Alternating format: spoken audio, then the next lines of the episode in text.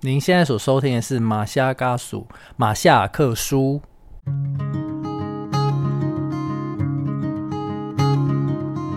马夏嘎属，你好吗？你今天去了哪里？又做了什么呢？是否还交了些新朋友呢？岛屿的阳光适合阅读。马昆蒂夫想跟您做个朋友，并分享我今天读到的一些心得。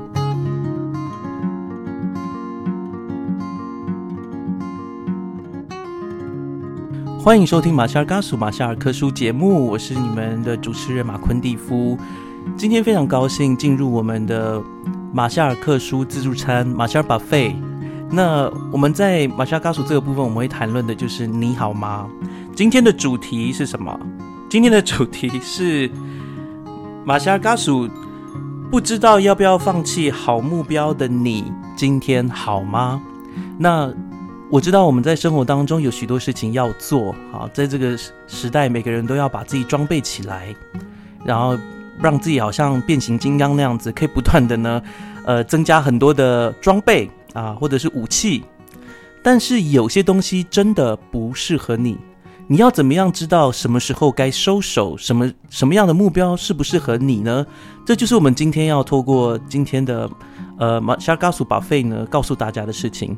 今天非常高兴能够邀请到我的一位好朋友来，呃，一起分享，从用一本书哈提供的观点来帮助我们知道什么时候该放弃，呃，不是该放弃啦，什么时候你知道你要不要继续？那呃，我要先让 Ethan 跟大家 say hello，Hello Ethan，嗨，大家好，我是 Ethan，很高兴今天有这个机会。可以跟大家分享我的一些想法，也希望可以给大家一些帮助。这样子，那伊森，我想要问你哦，就是说，呃，你今天要分享什么书，以及为什么你选择了这本书来回答我们这个问题？这本书呢，它是英文的，但是我把它翻译起来就是呃，生命的演算法。这个其实它里面有谈到很多细节，还有一些电脑科学，但是最主要，我今天想跟大家分享就是一些。最简单的原则，跟在人生遇到一些困难或者是选择上的障碍的时候，其实可以给我们一些比较好的方向，对啊。所以其实这本书它就最主要是在教我们说，我们什么时候该在一个正确的停损点上做正确的选择，因为在这个社会上常常会给我们很多的。压力告诉我们要一直努力，一直努力，一定要追寻目标。他一直告诉我们说，我们没有达到目标，是因为我们还不够努力。但是其实很多时候，我们也要学会放下，在对的时间点放下，然后重新出发。其实那才是更重要的事情。所以，伊森，我想问一个呃，自就是我想要，因为我们的听众可能不是每个人都知道这本书，而且就我所知，这本书好像还没有翻译，对不对？对，到现在还没有翻译这样子。那你要不要说一下为这本书的主旨是什么？因为你刚刚说是它的英文叫什么？叫做生命的演算法，然后它英文叫做呃 algorithm of life to live。所以它简单讲就是他把嗯，我我自己猜想啊，他的意思是不是说他从一些数据来看看待我们在做人生某些重要选择的时候，其实应该怎么做？是这个意思吗？对，它就是一个数学的方式，一个科学的方式来。帮我们理解如何在生命中做比较好的选择。好，那我们先先听听你呃，给我们介绍一下里面其中的一些你觉得很值得跟听众分享的内容，好吗？好，就是简单的来讲呢，就是说，有时候我们在生命中我们会有很多选择嘛。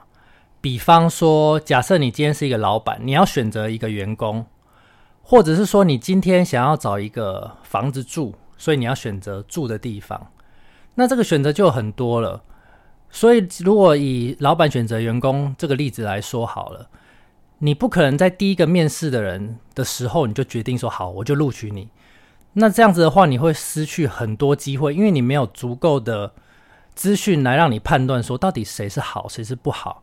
所以你还会继续面试第二个，面试第三个，但是时间是有限的，不可能让你一直面试到一百个人才下决定。所以，我们该是在什么时候做决定呢？其实这本书在告诉我们说，经过演算，经过电脑科学，大概我们要在百分之三十七的时候做出选择。他的意思就是说，如果你决定要面试一百个人的时候，你在第三个、第四个人的时候，其实就要做决定了。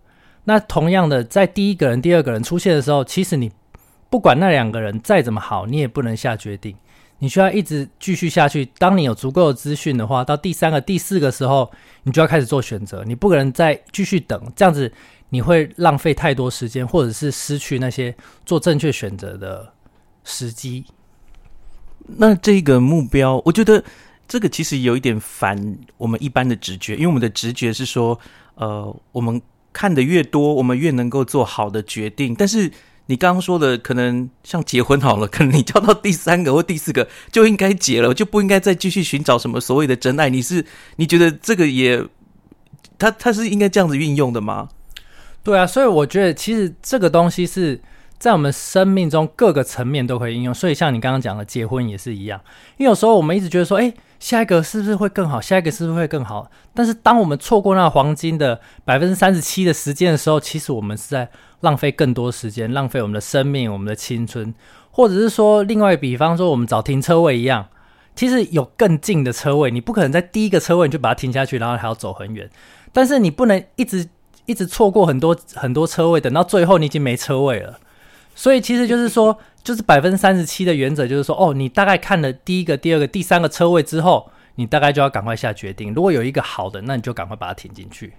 所以说，呃，我自己觉得啦，我刚听到你讲这个演算法或者是这样的一个计算之后，我就在想，或许就会给许多比较难下决定，或者是比较。在呃选择上面比较优柔寡断的人，可以给他们一个着力点，他们知道说，好了，已经放弃了一个、两个、三个、四个，那你可能要赶快做决定，要不然很可能你在一直不断的筛选的一个，你花在筛选上面的力气，可能比你实际上去体验或者达成这个目标的力气，呃，怎么讲呢？会比较不成比例吧？对，没有错。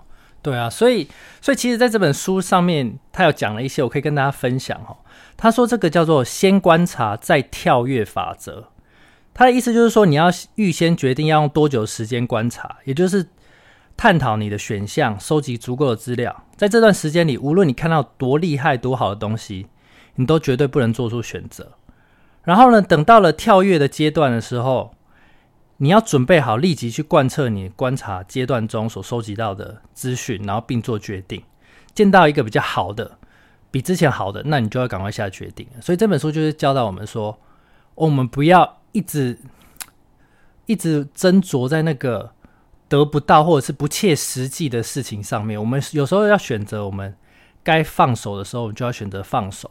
所以就是说，运用的范围其实也很广泛。假设说我们今天可能做了一个不适合的工作，或者是我们选了一个不对的，嗯，主修也好，或者是工作也好，我们就其实一直努力，对我们来说不是一件最好的事情。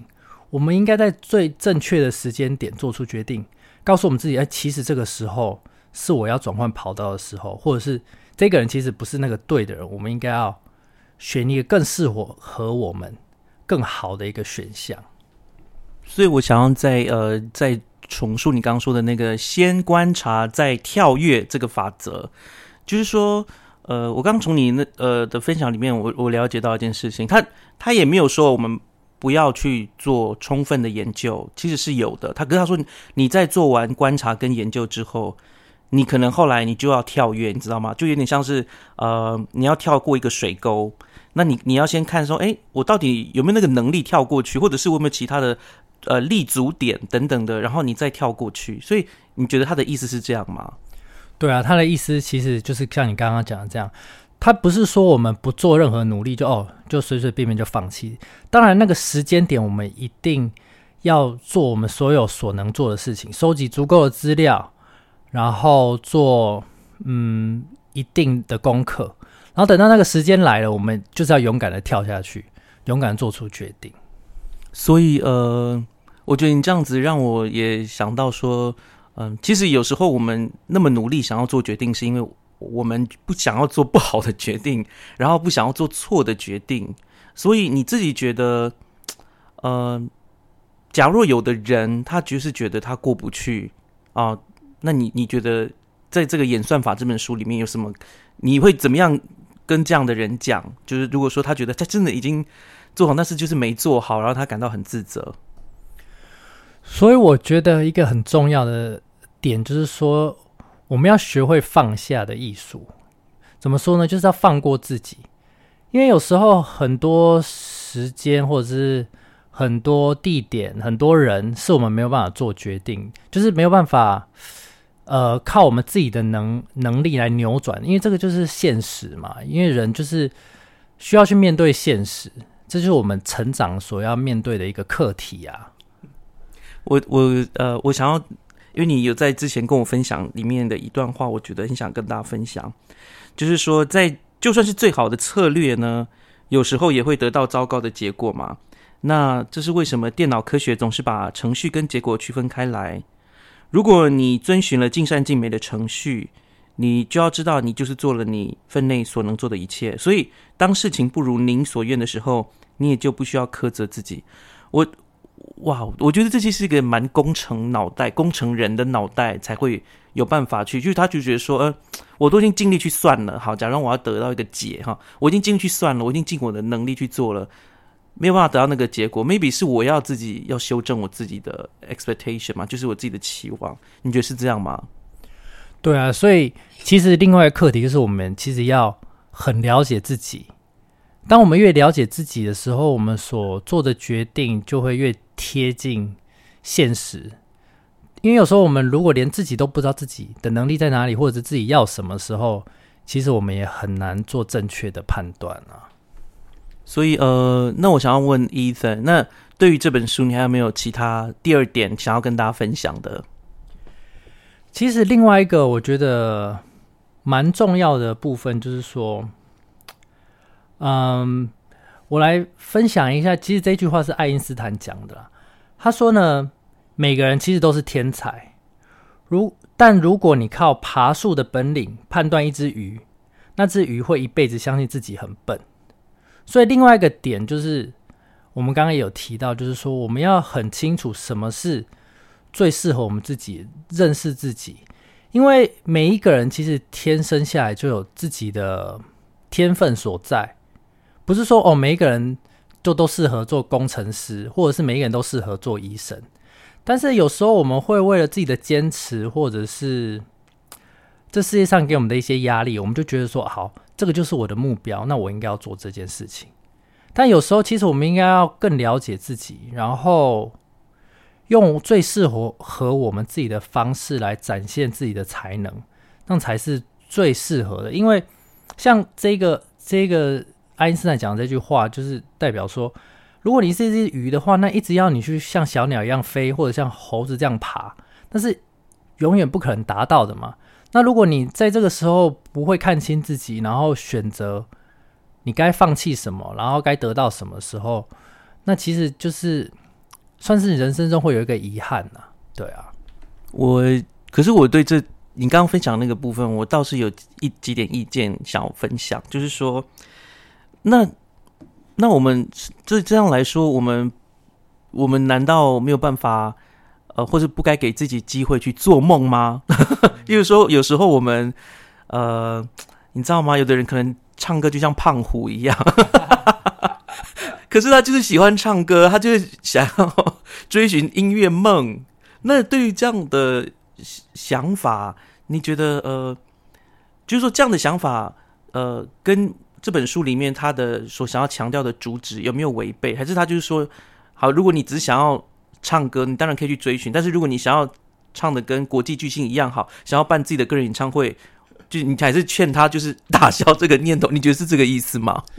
我觉得，我觉得这个问题，这问题算是一体两面呢。就是你刚刚这样讲，其实也也是对，但是另外一个方面讲说，哎，如果这个时候。其实你你现在的工作好，假设说你现在的工作是，嗯，是一个画家，但是你一直画一直画都画不好。其实你真真正喜欢的可能是其他的东西，可能假设说是你唱歌好了，像你刚刚说的，但是你一直一直被限制在你的小框架里面，你一直没有机会去唱歌，那不是也是一种损失吗？所以其实你从另外一个角度上来说，其实这个理论是帮助你解放自己，然后去有一个更好追梦想的的理由啦。我是这样觉得啦，对啊。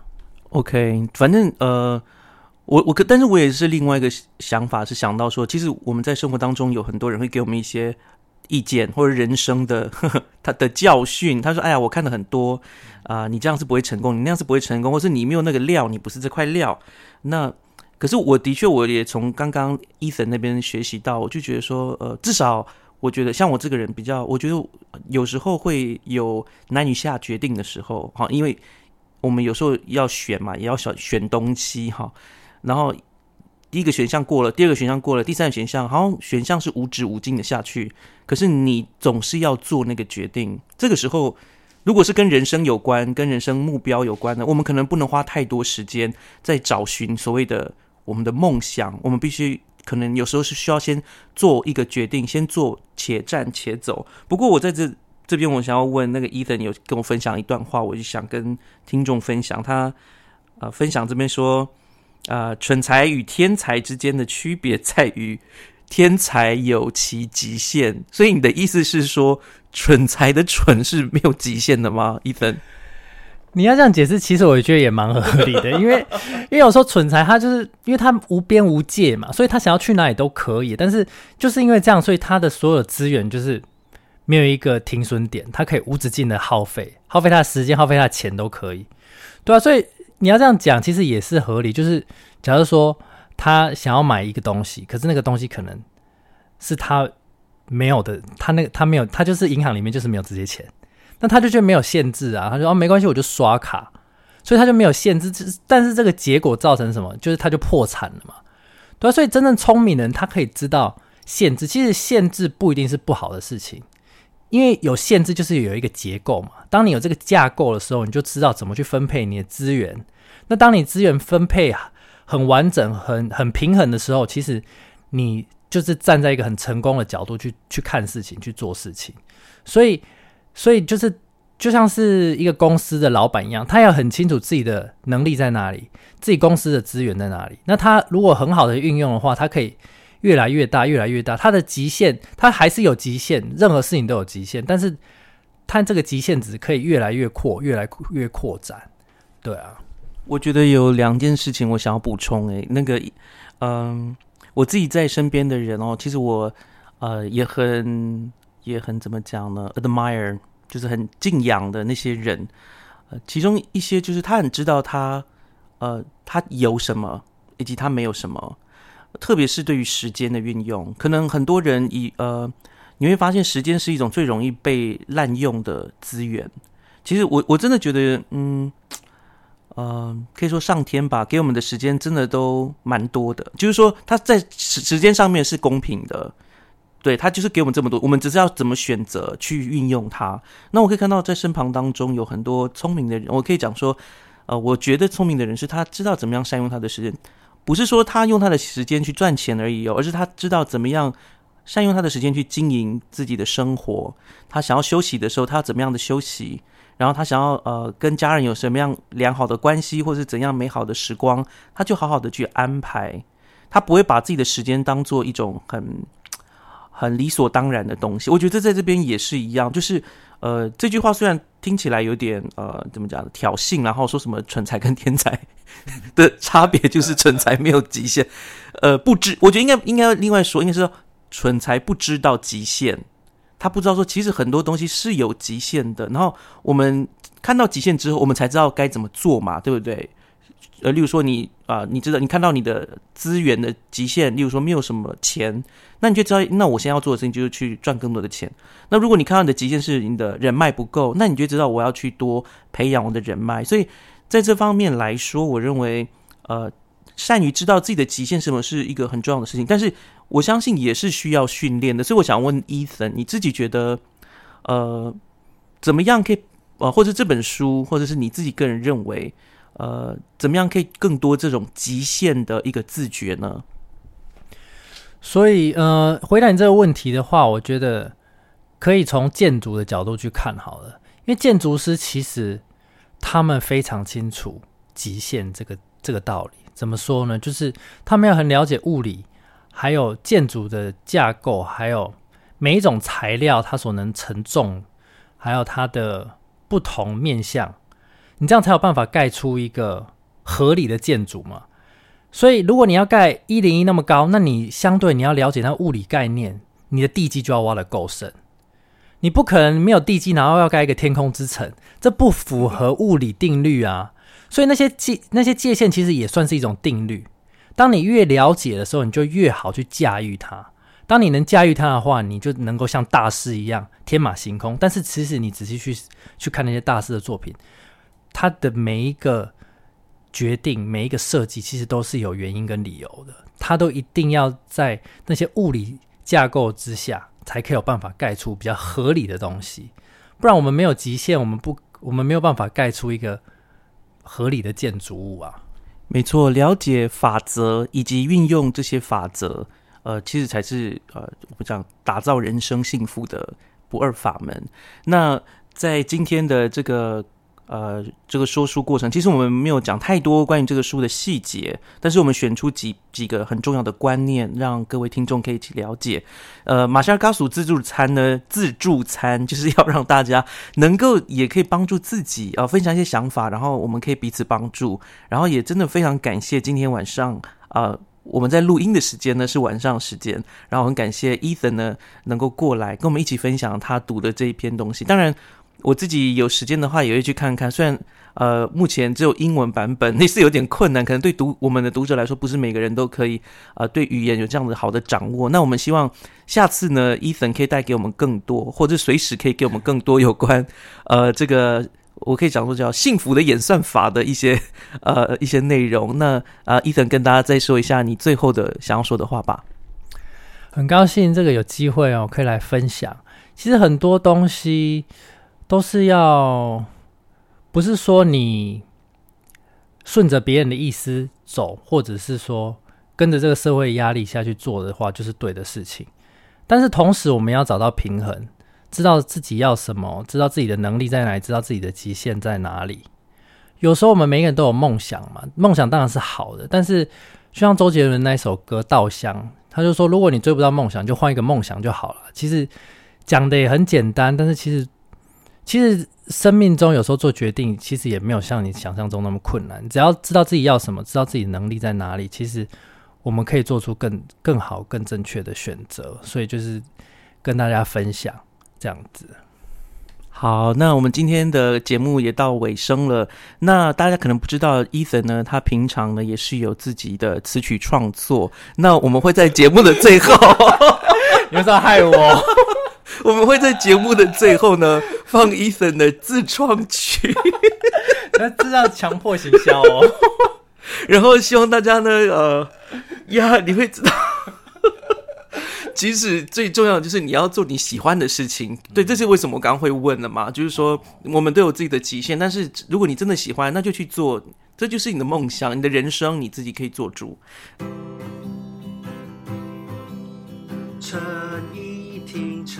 又停成三停成四停成五停成完停最后成七停，能够用这一种数字再取名，头脑不用动，会不会太轻松？老大不听话。吵架，老三不回家，老四最可怕，老五是阿花，老六是怪咖，老七骂脏话，但你都没爆炸。亲爱的老爸，天很黑，风也很大，为什么还没回家？又在开会吗？亲爱的老爸，你不会大道理废话，静静陪我们长大，用钢琴和吉他。老。大不听话，老二爱吵架，老三不回家，老四最可怕。老五是阿花，老六是怪咖，老七骂脏话，但你都有办法。亲爱的老爸，感觉你什么都没在怕，慢慢把我们养大，用砖头和泥巴。亲爱的老爸，打网球把对手秒杀，请永远健健康康，一辈子给你养。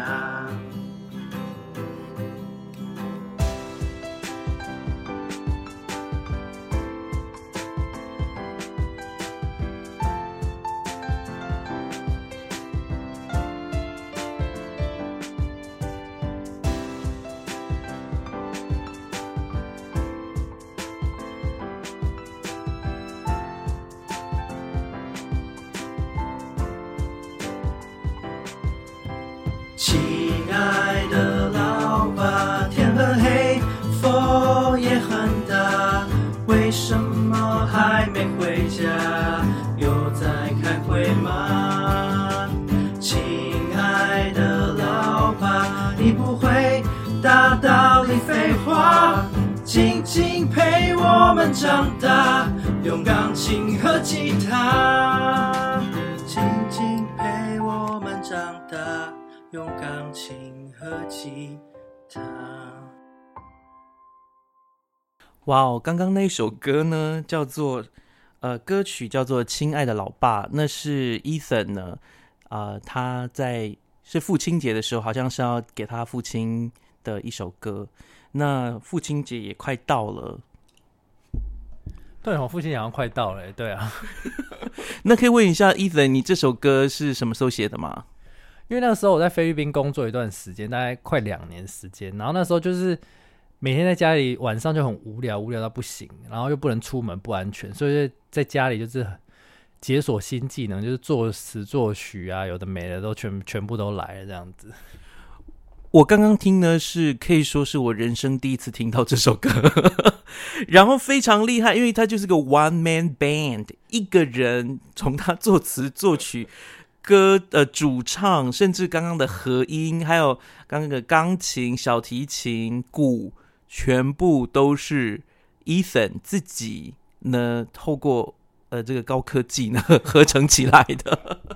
对啊，所以就是慢慢学啦，也有兴趣啊。然后那时候刚好就是父亲节，想说 不知道送什么，那就那无聊来弄一弄，弄一首歌好了，这样子这样省钱又省事啊。而且刚刚歌词可能大家听不懂哦，就是说，因为他们家有七个孩子啊，就是伊森家有七个孩子，然后他们家就从一二三四五六七，哈，每个孩子中间有一个呃，就是数字的谐音，这样取名。例如说，呃，老大叫一婷，老二叫二婷，那老七就叫七婷。真的很特别。那它里面有提到，就是老大不听话，老二爱吵架，老三不回家，老四最可怕，老五是阿花，老六是怪咖，老七骂脏话。那无论如何呢，这就是呃，好像伊森是家中的长子嘛，所以他应该是以长子的身份呢，帮他的弟弟妹妹哥，为他的父亲呢做一个呃歌颂父亲的歌，是这个意思吗？对啊，就是。就是这首歌很克制化，就是在我们家人看得懂这个 这个歌词，一般人好像就 哎，这在写什么东西这样子。所以回到今天的那个我们的说书的内容，就是说呃，当然人生呢有一些目标呢是可以呃，你可能没有办法做到很很厉害，但是呢，你有些才能，它可以为你的生活增加情趣。